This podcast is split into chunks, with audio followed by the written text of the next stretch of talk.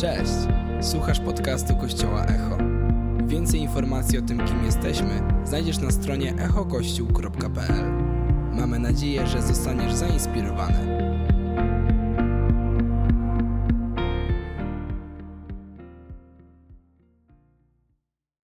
Jest takie miejsce na Ziemi, gdzie zdjęcie gogli ochronnych oznacza, że w ciągu 10 minut oślepniecie.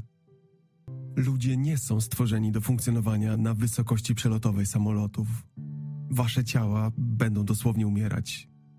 Nikt nie jest odporny na przykład na kaszel wysokogórski. To brzmi niewinnie. Kaszel, ale na takiej wysokości. Gdy oddychacie w zwiększonym tempie zimnym, górskim powietrzem, to wysusza wasze płuca i ta delikatna wyściółka w konsekwencji zaczyna pękać. Ludzie często łamią sobie żebra w wyniku tego górskiego kaszlu. Pomyślcie tylko, kaszleć tak mocno, tak boleśnie, że wasze żebra zaczynają pękać. Każdy, kto wspina się na Everest, wie, że musi liczyć się z szokiem, który spowodują niskie temperatury, odmrożenia. Ale nie wszyscy są gotowi na drugą skrajność, na upał. A na Everestie śnieg i lód działają jak olbrzymi reflektor dla promieni słonecznych. Ryzyko poparzeń słonecznych jest tam ogromne, szczególnie w rejonach lodospadów czy kotła zachodniego. Tam temperatury w ciągu dnia potrafią osiągnąć nawet 32 stopnie na plusie. 32 stopnie w górskich, mroźnych rejonach. Każdy, kto wspina się, ryzykuje obrzękiem płuc, obrzękiem mózgu. To najgorsze, co może wam się zdarzyć na tych wysokościach. Tam, gdzie tlenu jest tyle co nic. Tam, gdzie organizm zaczyna reagować i wytwarzać wewnętrzne ciśnienie, i w efekcie produkujecie płyn, który osadza się w waszych płucach i mózgu. I gdy tak się stanie, zaczniecie mieć różne objawy. Od skrajnego zmęczenia, płytkiego oddechu, potem zawroty głowy. Następnie zaczniecie kaszleć krwią.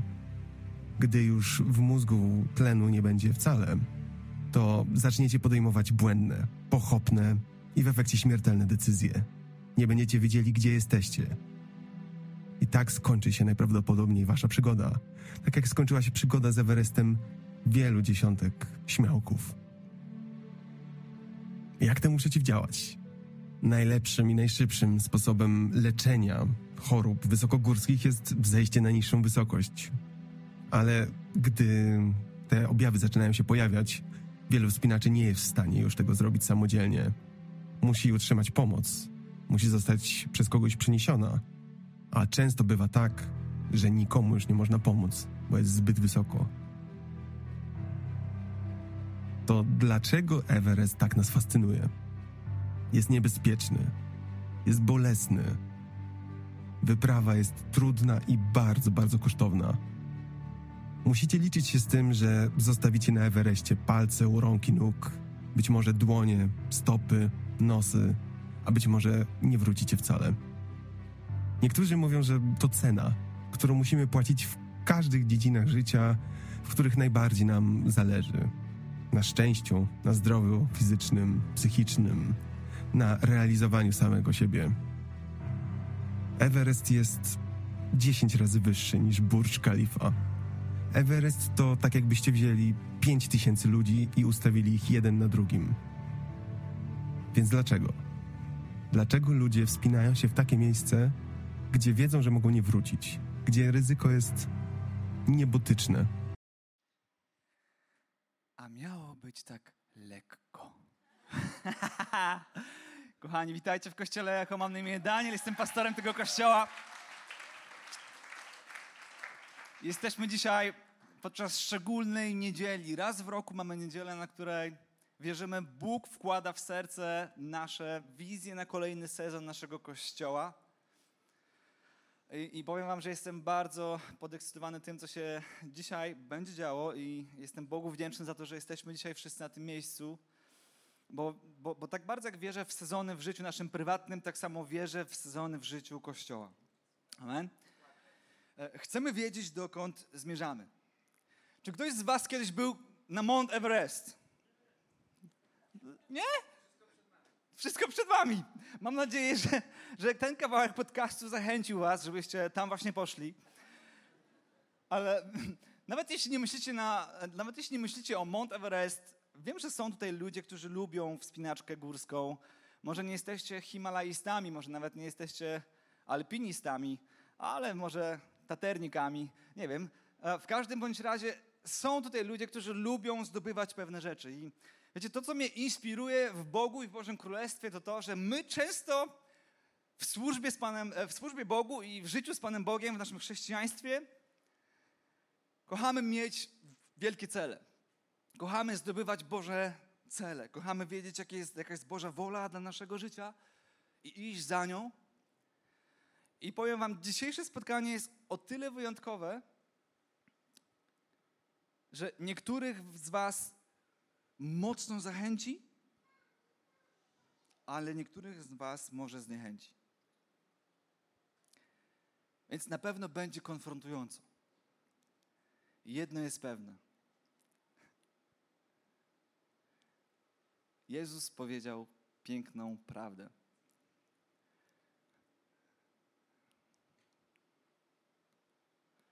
Moje jarzmo jest wygodne, a moje brzemię jest. Moje brzemię jest lekkie. Moim celem dzisiaj jest przekonać Was, że życie z Bogiem jest lekkie. Moim celem dzisiaj jest przekonać Was, że służenie Mu z całej mojej siły, z całej mojej pasji może być albo lekkie, albo niesamowicie ciężkie. I żyję wystarczająco długo na tym świecie, aby przyglądać się ludziom w kościołach, którzy mają najwspanialsze życie z Bogiem, tylko tego nie widać na ich twarzach.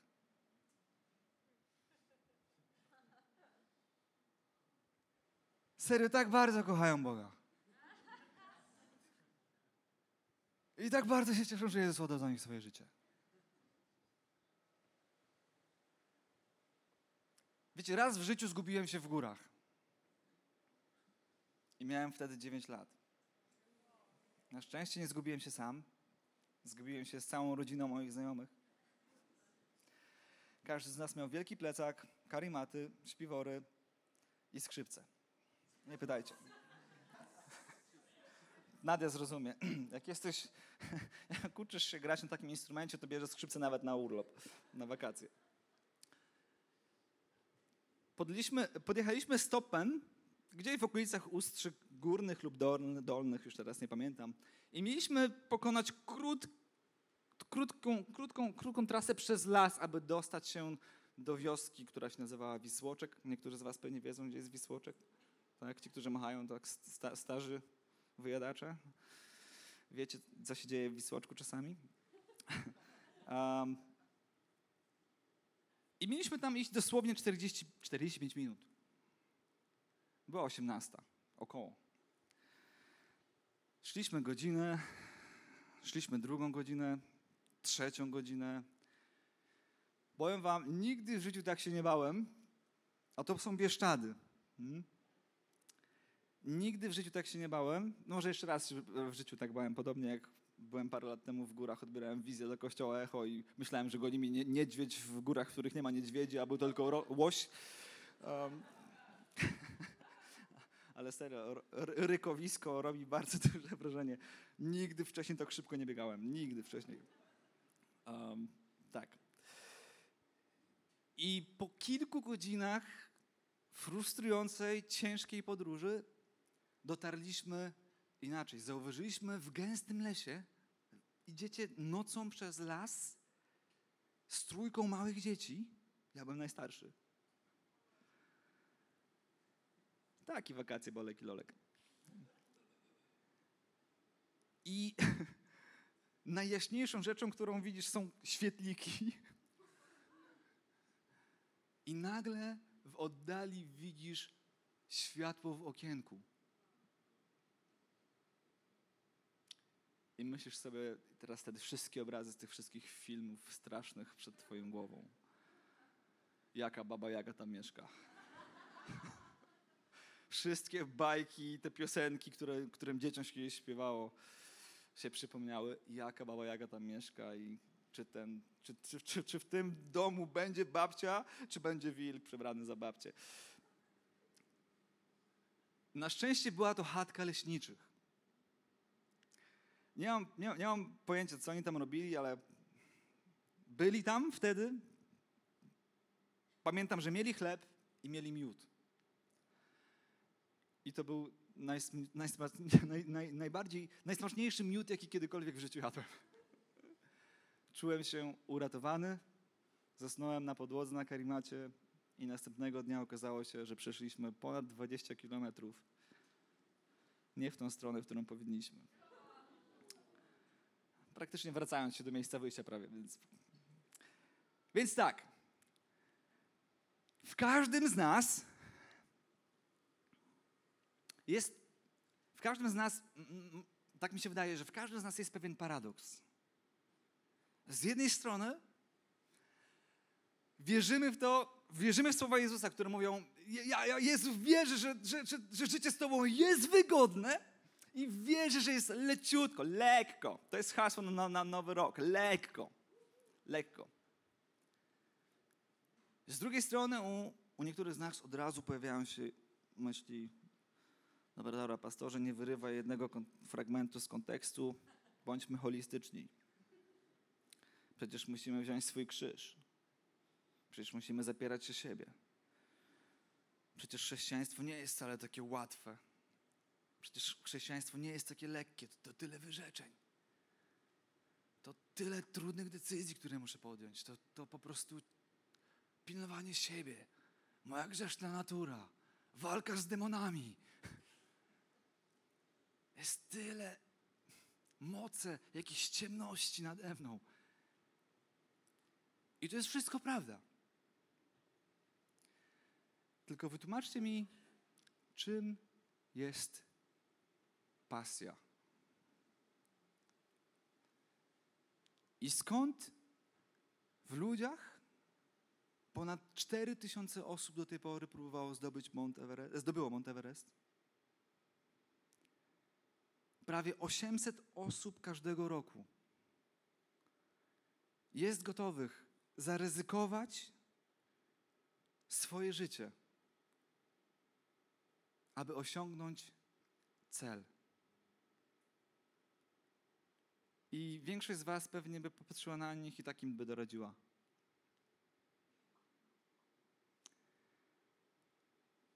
I gdybym zadał dzisiaj kom, kom, kom, komukolwiek z Was pytanie, słuchaj, dam Ci milion złotych, jeśli wejdziesz na Mount Everest to czy wejdziesz?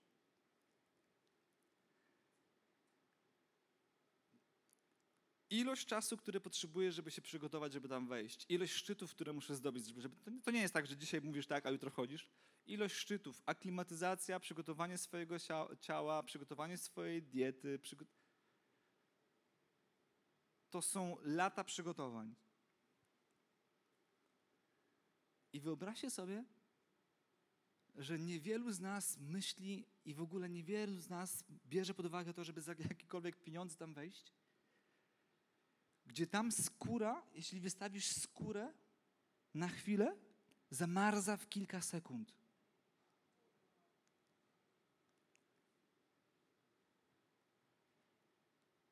I są ludzie, którzy wejdą tam bez żadnych pieniędzy, bo to jest ich marzenie.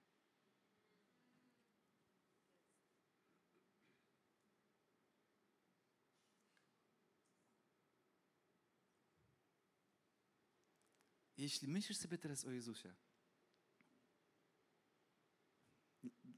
dlaczego Jezus pokonał całą tą swoją przeprawę, przyszedł z nieba na ziemię, wypełnił wolę Ojca, dał się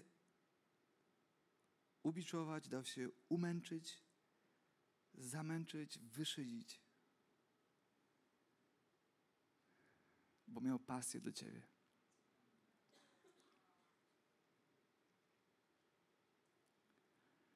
I uwaga, im mniej w to wierzysz, tym będzie ci trudniej w chrześcijaństwie.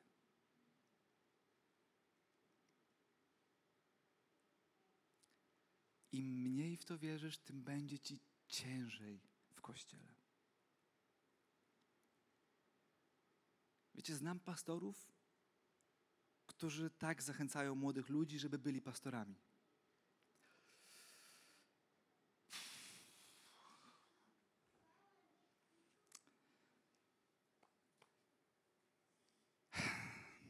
Spisałeś, spisałeś testament, synu? Błogosławie. Co nie poszło w szkole? Zwolnili z pracy?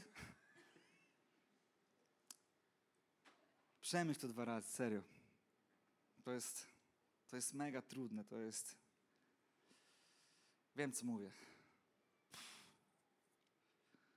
Mało komu tego życzę. A nie, ale Bóg cię powołuje, idź, nie?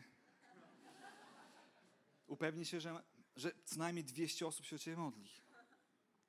Mhm. Nie przesadzam. Niektórzy z was myślą, że przesadzam. Może troszkę, ale... Ale serio... Jestem jednym z najszczęś- najszczęśliwszych pastorów w tym kraju. A, absolutnie, serio, serio. serio i, i mam zamiar to udowadniać każdego roku mojego życia. I mam zamiar zmieniać obraz Kościoła w tym kraju razem z wami. I mam zamiar zmieniać obraz pastora w tym kraju, ponieważ kryzys młodych ludzi, którzy chcą zaangażować się w Kościół, jest tak wielki, że nawet nie zdajecie sobie sprawy. Serio. Nie wiem, ile ewangelicznych chrześcijan w Polsce jest w sumie. Olek pewnie wie, bo robił badania. Ile? Z 50 tysięcy. Wow. Mega.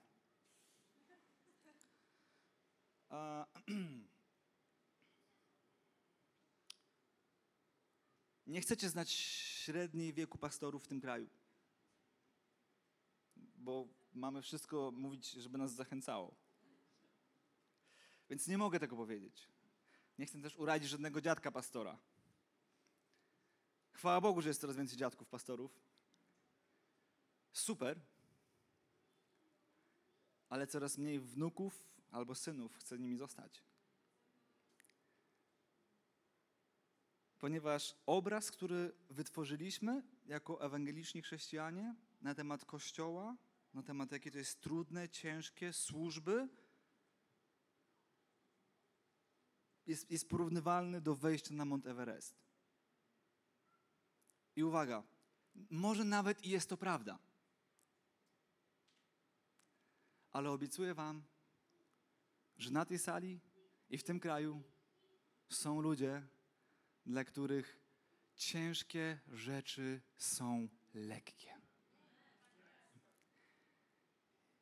I ja jestem bardzo ostrożny, żeby swoim życiem nie zniechęcić moich dzieci ani kolejnego młodego pokolenia do tego, żeby odważyło się iść za Bożą wolą i zmieniać ten kraj. Serio, wy możecie czuć się bardzo wyjątkowi, tylko nie wpadnijcie w pychę. Serio, bardzo wyjątkowi. I ja nie mówię, że 50 tysięcy ludzi w tym kraju to jest naród wybrany. Niektórzy tak myślą.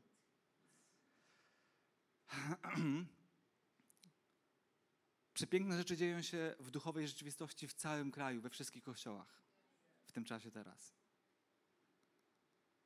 Ale bardzo mocno, głęboko wierzę w to, że nasz Kościół nie jest przypadkiem w tym sezonie i w tym kraju.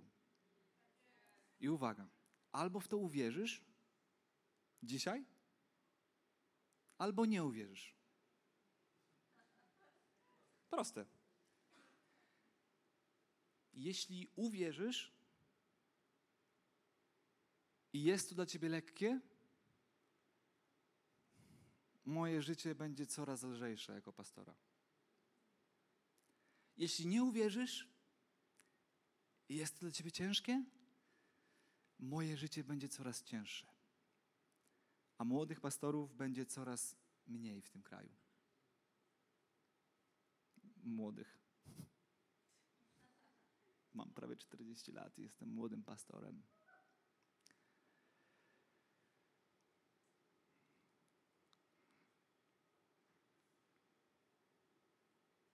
Pan Jezus powiedział: Przyjdźcie do mnie wszyscy, którzy jesteście spracowani i przeciążeni, a ja wam zapewnię wytchnienie.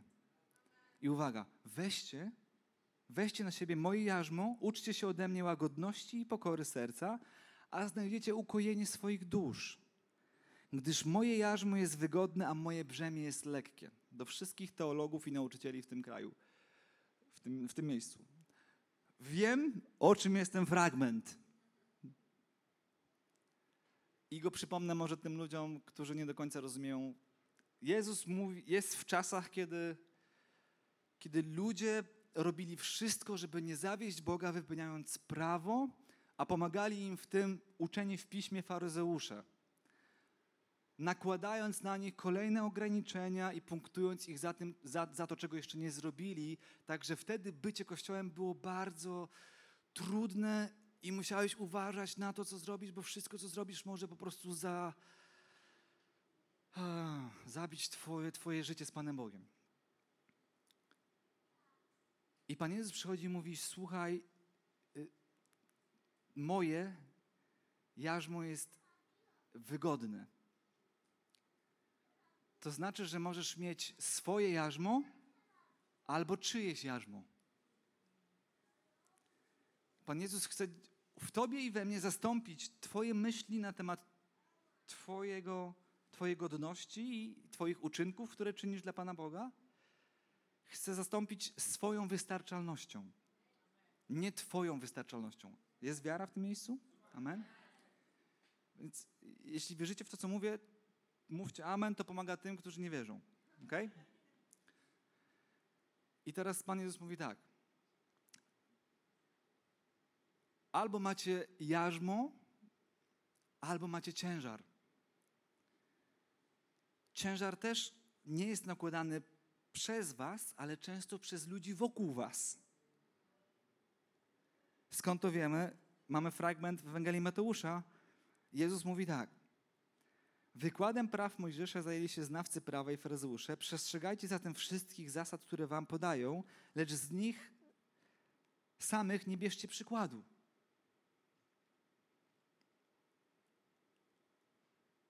Bo tego, co głoszą, sami nie stosują.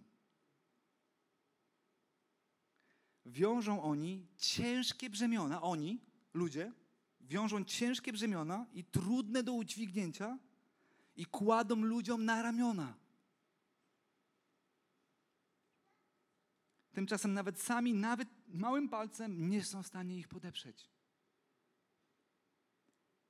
Więc wszystko to, co kojarzy ci się z Bogiem i jest ciężarem, uwaga, to nie jest Boży ciężar. To jest ciężar ludzi, Twoich doświadczeń z ludźmi, którzy na Ciebie to nałożyli. Amen? Mocne? Ale pastorze, czy to znaczy, że nie będziemy mieć problemów i wyzwań w życiu? Oczywiście, że będziesz miał problemy i wyzwania w życiu, dlatego Jezus powiedział: weź moje jarzmo. Nie czyjeś. I teraz muszę zrobić coś, żebyście na zawsze zapamiętali to, czym jest jarzmo, bo ja przez wiele lat swojego życia, Piotr nie śmie się ze mnie, myślałem, że jarzmo to wiecie, takie szelki, że coś tam ciągnie ze sobą. Myślałem, że tak jak masz krowę albo konia, pług zaciąga, jarzmo to to, co łączy konia z pługiem. Ale okazuje się, że nie, że byłem w błędzie. I próbowałem zorganizować jarzmo, ale w tych czasach nie jest to łatwe, więc musicie uruchomić swoją wyobraźnię. Ok? Prawie tak samo, jak wyobrazicie sobie ten domek w lesie z tym światełkiem. Tak teraz wyobraźcie sobie jarzmo, ale myślę, że zrobię coś lepszego. Hmm? Żeby to zrobić, potrzebuję dwóch, uwaga, tylko teraz bez fałszywej skromności. Okay? Potrzebuję dwóch silnych facetów. Nie, nie, nie, Stasio, silnych. Wielkich. Najlep- najwięksi na tej sali. Nie wiem, jak podnosisz ciężary albo, albo bierzesz udział w jakichś e, maratonach, Ironmanach, Ranmagedonach. Potrzebuję dwóch silnych facetów. Wiem, że teraz nikt nie wstanie, bo gdzie tam, panie. Ale serio, chodźcie, chodźcie. Najlepiej... O! No okej, dobra. Czekajcie, czekajcie. Andrzej, poczekaj, poczekaj. Dobra, no, no chodź, chodź. Bo potrzebowałbym, żeby byli w podobnym wzroście, ale... Są, nie?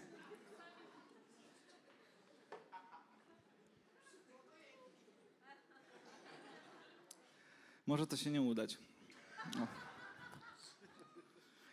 Wiecie, bo w jarzmie chodzi o to, że dwa woły są obok siebie i sobie pomagają, a nie przeszkadzają. Ale spróbujemy, dobra. Na kolanach najwyżej będziesz niósł ten jarzmo. Czy żartuję? Żeby było ładnie.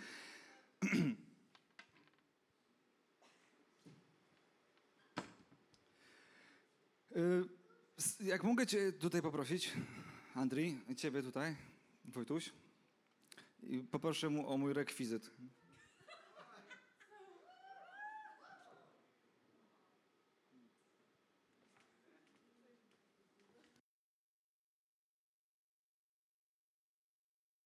To jest ten moment, kiedy wyobraźcie sobie, że to jest jarzmo.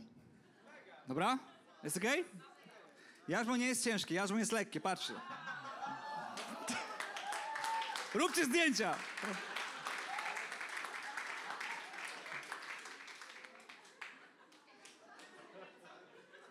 Okej? Jarzmo jest lekkie, to jest dowód. Mogę tym żonglować nawet jak chcecie. Nie, dobra, to potem. I teraz tak. Pan Jezus, w tamtych czasach to było bardzo popularne. Nie było ciągników, nie było zetorów, ursusów i tak dalej. Były woły. I dlatego Pan Jezus mówił o jarzmie. Musisz założyć to jarzmo. O, no chyba tak, no. Zmieść się? Wolne okulary. Dobra, i Andrzej, dawaj tutaj też. O, o, tu, tu, tu. I stań, stańcie... No tak to nigdzie nie zajdziecie, ale stańcie przodem do ludzi. O, super. I teraz tak. Wiecie dlaczego woły porami się e, e, w tamtych czasach prowadziło? Dlatego, że dwa woły mogą udźwignąć ciężar trzech wołów. E, Tak, tyle co, znaczy tak, tyle co siła trzech wołów. Więc nie będziemy tego sprawdzać, a może zaraz sprawdzimy. Teoretycznie tutaj, gdybyśmy mieli dłuższą drabinę, mogłoby się zmieścić więcej niż trzy osoby. I oni by to udźwignęli. I teraz tak. Wiecie, jak się szkoliło młode woły, żeby szły tam, gdzie mają iść i pracowały? Młode woły spinało się jarzmem ze starymi wołami. Ale nie starymi starzem, tylko siłą. Bo, ta, bo kierunek, bo kierunek, kierunek pary wołów jest uzależniony od tego silniejszego. Rozumiecie teraz, co Pan Jezus miał na myśli? I teraz tak. I teraz tak. Pan Jezus mówi: Macie wiele ponakładanych na swoich barkach wyrzeczeń, ograniczeń, jaki Pan Bóg jest zły, jak mnie ogranicza, jak to trzeba służyć w kościele, i ludzi trzeba kochać, i żonę trzeba kochać, i dzieci trzeba kochać, i to jest wszystko takie trudne, i trzeba wszystkim wybaczać. Jeśli życie z Bogiem jest dla ciebie ciężkie, to ja, ja mam pytanie, czy to jest Boże jarzmo, czy, czy masz na sobie Boże jarzmo? Bo Bóg nie ignoruje twojego, Twoich ciężarów i Twoich błędów, właśnie dlatego, że je widzi. Mówi: Jestem silniejszy, więc pomogę Ci je nieść. Amen? Dlatego właśnie Jego jarzmo jest lekkie. Wyobraźcie sobie taką sytuację, za chwilę spuszczę. Wyobraźcie sobie taką sytuację. Czasami macie takie. e, Czasami dzieci pomagają rodzicom nieść stół. Tak? I wy udajecie, że na serio one pomagają. Prawda? Hmm. Pan Jezus też tak udaje. Dokładnie tak samo. On bierze twój ciężar, nie oddziela cię od niego, idziesz z nim, ale nie czujesz tego ciężaru. On jest lekki, bo on go dźwiga za ciebie. Amen? Więc tu chodzi o Twoje zbawienie. Tu chodzi o Twoje zbawienie, o to, że Twoje błędy i Twoje grzechy nie musisz sam ich dźwigać. Pan Jezus wziął je na siebie. Więc nie bój się tego jarzma, bo ono jest po to, żeby po pierwsze nadać kierunek Twojemu życiu, a po drugie Ciebie odciążyć. Wiecie kiedy? Wiecie kiedy jarzmo staje się niewygodne?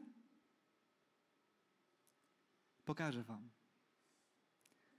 Spróbujcie przez chwilę iść w oddzielnych kierunkach.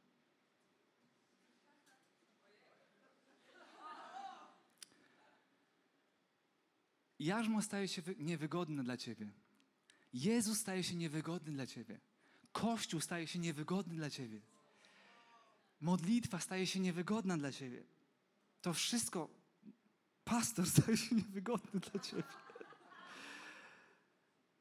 Twoja wiara, ona staje się niewygodna, kiedy Ty przestajesz ufać Bogu, który prowadzi Cię w kierunku no, dla Ciebie najlepszym, tylko próbujesz iść w swoją stronę, odciągając swój wzrok od tego, co On ma dla Ciebie, bo myślisz, że wiesz lepiej. I wiecie, co jest najsmutniejsze w tej historii? Że Jezus pozwoli Ci zdjąć swoje jarzmo z Twojego życia. Bo nic na siłę nie zrobi. Dziękuję panowie. Wielkie oklaski dla nich.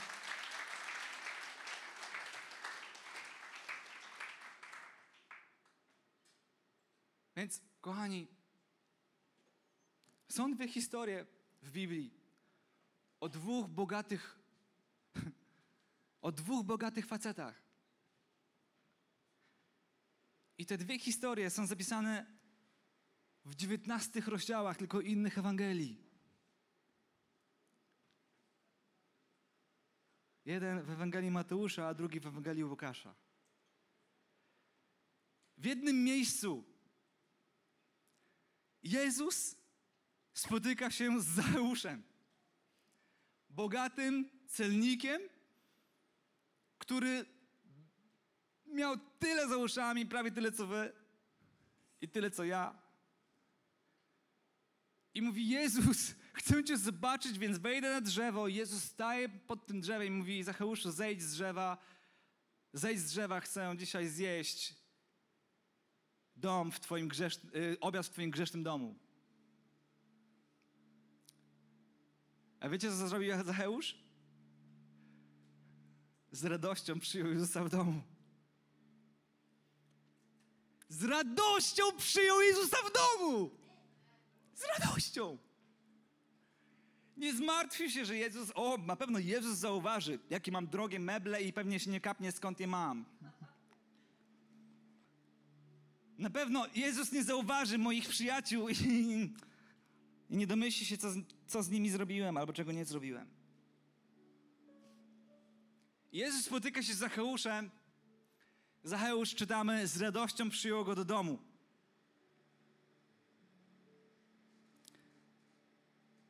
Zacheusz zszedł więc czym prędzej i z radością przyjął go u siebie w domu. I zajście to wywołało powszechne niezadowolenie. Poszedł w gościnę do grzesznika Szemrano. A za, Zacheusz natomiast, Zacheusz natomiast podniósł się i oświadczył wobec Jezusa. Panie, oto połowę mojego majątku przeznaczam dla ubogich. Panie, połowę całego mojego życia i doświadczenia przeznaczam dla ubogich.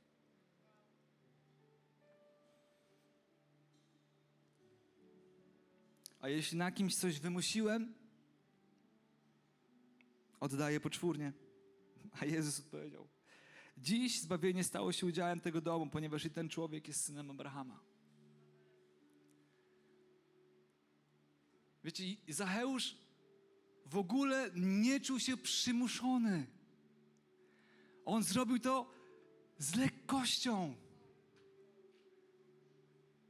z lekkim sercem powiedział: Jezu, oddaję całe moje doświadczenie, cały mój majątek, połowę tego wszystkiego oddaję ludziom, a druga połowa będzie służyć Tobie.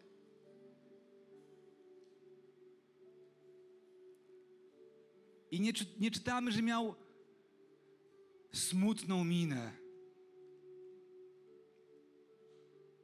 No, teraz to będę Tobie służył, Panie Boże. No.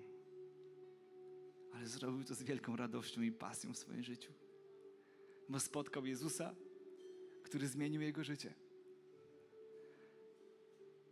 Ale w drugiej Ewangelii czytamy, że podchodzi do Pana Jezusa młody człowiek i pyta się nauczycielu, co mam takiego dobrego czynić, aby uzyskać życie wieczne?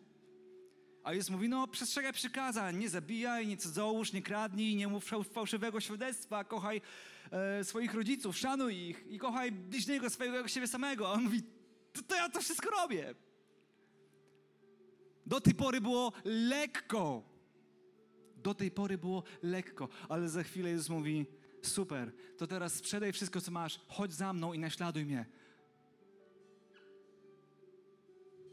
I przyszedł ciężar do życia młodego, bogatego człowieka. Ciężar. Czytamy, że młody człowiek odszedł zasmucony.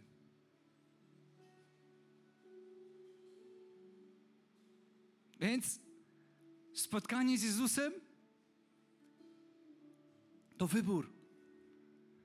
Albo wybierasz lekko, albo wybierasz ciężko. Kiedy wybierasz ciężko, szybko się wypalisz.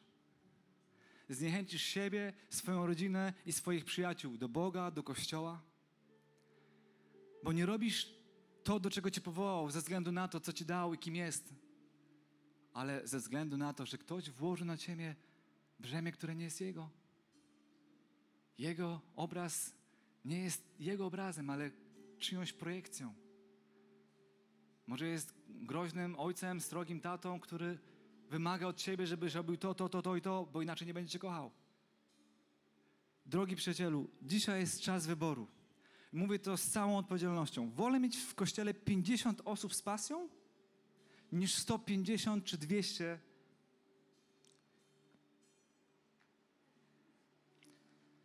Pastorze, super, nie?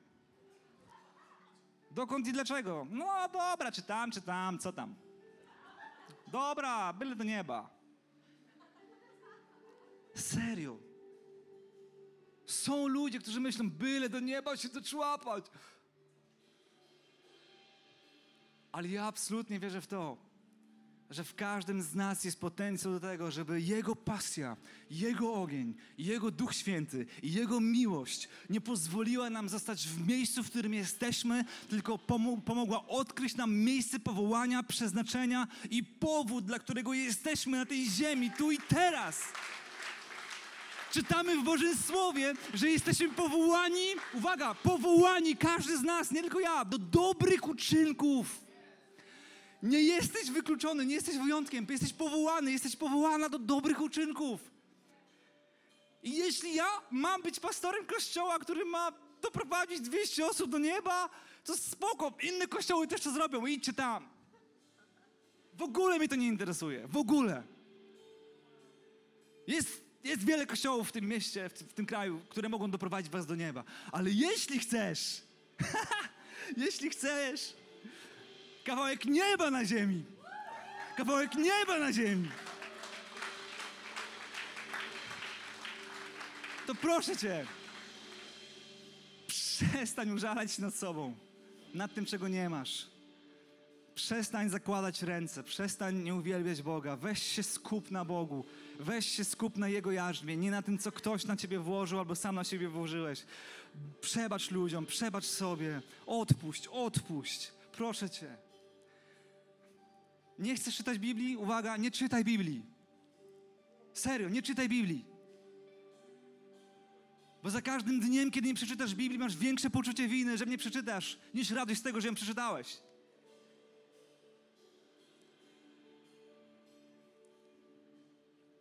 My czasem mamy obraz Boga, który jest po prostu tak obrażalski. Mój tata nie obraża się do, do, na mnie, jak na niego nie zadzwonię. A twój się obraża? Może twój, Nadia. Spoko. Ale co wam próbuję powiedzieć? To, że jeśli próbujesz własnymi siłami, jak ten młodzieniec, zdobyć coś, kawałek nieba dla siebie, to Pan Jezus powiedział prostą rzecz. I uwaga, to ona nie jest do zamożnych ludzi. Jeśli do tej pory myślałeś, że to jest werset dla ciebie, możesz przestać tak myśleć odetchnąć. Nie jesteś taki bogaty, jak ci się wydaje. Pan Jezus powiedział, trudniej bogatemu wejść przez ucho, e, trudniej wielbłądowi wejść przez ucho igielne, łatwiej. Łatwiej, łatwiej wielbłądowi wejść przez ucho igielne, niż bogatemu wejść do Bożego Królestwa. Okej, ten, ten, ten człowiek był bogaty, ale wiecie w co on był bogaty? W pychę i w dumę. Że muszę z czegoś zrezygnować. Bo gdyby to nie była prawda, gdyby chodziło tylko o pieniądze, to, to, to uczniowie nie spytali go, no to kto ma wejść do nieba? To nikt nie wejdzie. To co, wszyscy są bogaci nagle? A Jezus powiedział, dla człowieka to niemożliwe, ale dla Boga wszystko jest możliwe. I wtedy myślał o Jezusie Chrystusie, który stał się uchem igielnym, przez które przejść może każdy bogaty człowiek, każde serce, które jest poszukujące Boga. Więc kochani, jestem przekonany, jestem przekonany, że ten nowy sezon, który jest przed nami, będzie lekkim sezonem. Serio. Chcę widzieć pasję w tym kościele. Chcę widzieć entuzjazm w tym kościele. Chcę widzieć ludzi, którzy uwielbiają Boga pod sceną i cieszę się z tego, że każde uwielbienie tutaj ludzie skaczą. Ale uwaga, oni nie skaczą, bo ktoś im za to płaci. Oni skaczą z pasji i z wdzięczności dla Boga. Amen? I ty też możesz to robić. Nie musisz. Nie musisz. Jeśli na swoich urodzinach siedzisz tak jak w kościele, spoko. Nie musisz. Ale jeśli na swoich urodzinach świętujesz, albo na zwycięstwie swojej ulubionej drużyny świętujesz, to tym bardziej w Bożym, w Bożym domu. Amen. W jaki Kościół wierzę? Nowy sezon przed nami. Wierzę w Kościół, który zmienia obraz Boga, Jezusa i Kościoła. Tak bardzo potrzebujemy tego w tym kraju. Jeśli jest wiara w tym miejscu, nie bójcie się powiedzieć amen, bo może mówicie do swojej duszy w tym momencie. Wierzę w Kościół, który zmienia obraz Boga, Jezusa i Kościoła. Wierzę w Kościół pełen pasji i entuzjazmu, które są głęboko zakorzenione we wdzięczności za Jego dobroć. Pasja i entuzjazm w Kościele, gdzie nie musimy ciągnąć jeden drugiego. O, do Kościoła, nie. Znacie ten kawał? Żona budzi męża, wstawaj, wstawaj. Gdzie? Do kościoła. Nie chce mi się. No musisz, jesteś pastorem. No idź. Nie chcielibyśmy mieć pastora bez pasji. Przyrzekam wam. Nie chcielibyśmy mieć pastora bez pasji. Nie chcielibyśmy mieć pastora bez wizji. Nie chcielibyście mieć pastora, który, któremu obojętnie co tam będziemy robić tam. Jesteśmy. To jest nasza misja. Jesteśmy. Jak Mount Everest. Jest i już, jego misja. Wierzę w Kościół, który służy z radością, uśmiechem i lekkością. Lekkością. Nie oczekując niczego w zamian. Uwaga, jeśli służba w kościele kojarzy się z ciężarem, to nie służ, proszę cię. Bo, bo, bo to będzie cięższe dla ludzi, którzy są wokół ciebie. Ale nikt nie da ci spokoju ta myśl, skąd ten ciężar jest w tobie. Bo ten ciężar prawdopodobnie nie jest ani od Boga, ani od Ducha Świętego, tylko od kogoś, kto w twojej głowie namieszał. I nie możesz dać Bogu czegoś, czego nie masz. Wierzę w Kościół, który przykładem będzie inspirował i wyposażał młodych liderów do zakładania nowych ewangelicznych kościołów w tym kraju. Przed chwilą powiedziałem o entuzjazmie, nie?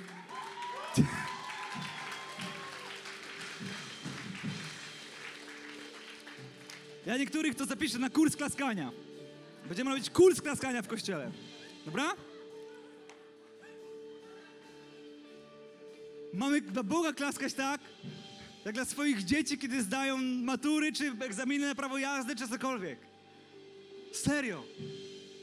No to nie jest łaska, że zaklaskam dla Pana Boga. To jest moje serce. To jest biblijne. Więc Kościele, chciałem Was z całego serca zaprosić w nowy sezon. W sezon lekkości. W sezon lekkości. Kiedy zakładaliśmy Kościół, Echo Kościół w kilka osób, to było mega trudne i ciężkie, ale nikt tego tak nie czuł. O to chodzi w lekkości. Że to nie znaczy, że, że, że będzie łatwo, że będzie tylko przyjemnie, że będzie tylko komfortowo. Nie, będzie trudno, będzie wiele wyzwań, ale będziemy czuć siebie obok siebie, będziemy czuć swoje wsparcie i Jego obecność i Jego wolę dla naszego życia, będziemy się wspierać i z lekkością iść do przodu, wierząc, że to, co robimy, ma sens i cel.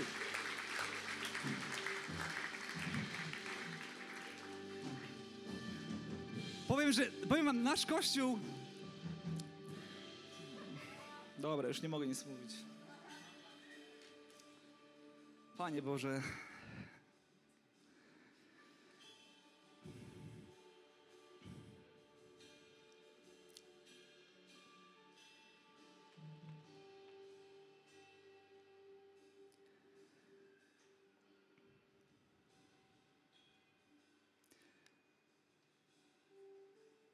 Duchu Święty, modlę się o to, abyś teraz badał każde serce w tym miejscu. Modlę się, Panie, abyś dał nam dzisiaj zrozumienie lekkości.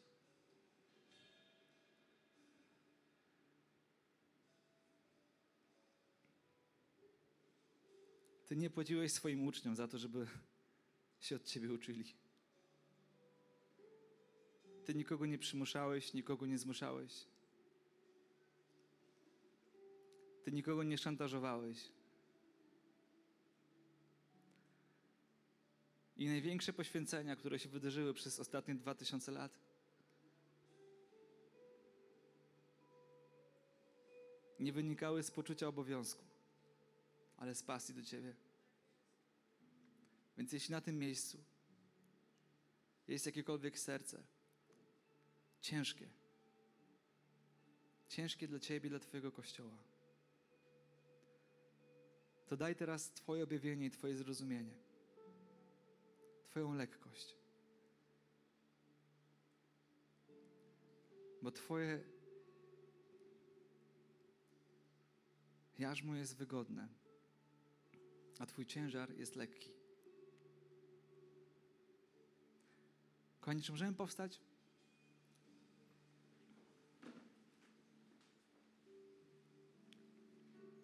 Chciałbym się pomodlić z tymi ludźmi, którzy którzy do tej pory może nie mieli okazji skonfrontować, skonfrontować swojego życia z Bożą łaską i miłością.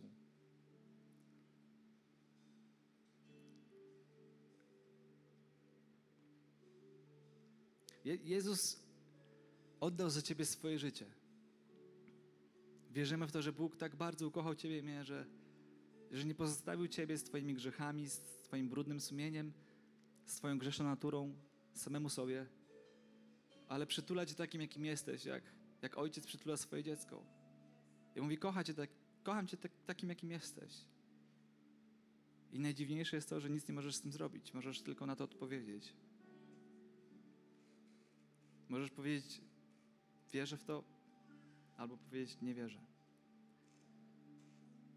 ale gwarantuję Ci, że lekkość Ducha Świętego, która może zamieszkać w Tobie, kiedy powiesz Bogu tak, może zaprowadzić Cię w zupełnie nowe obszary Twojego życia, może wyprostować Twoje decyzje, może naprawić Twoje relacje, może wyciągnąć Cię z długów, może pomóc Ci podejmować mądre decyzje. A Duch Święty, który zamieszka w Tobie, będzie uspokajał Twoją duszę. Więc jeśli na tym miejscu jest ktokolwiek, kto do tej pory nie powiedział, Boże, potrzebuję Ciebie, potrzebuję Ciebie, Jezu, wierzę w Ciebie, Jezu. I sam nosisz swoje ciężary. Myślisz, że dobre uczynki odciążają Ciebie. Jest tylko jeden uczynek. Jezus Chrystus oddał za Ciebie swoje życie. Takim, jakim jesteś. Nie, ma czyśćca. Serio, nie ma czyśćca. W Biblii nie, przeczyta, nie przeczytasz nic o czyśćcu. Gdyby czyściec istniał, Jezus nie musiałby oddawać swojego życia. Czyściec był dwa tysiące lat temu. I tam wszystko zostało wyczyszczone. Amen? Dziękujemy, że byłeś z nami. Mamy nadzieję, że zostałeś zainspirowany. Więcej podcastów możesz posłuchać na naszej stronie echokościół.pl.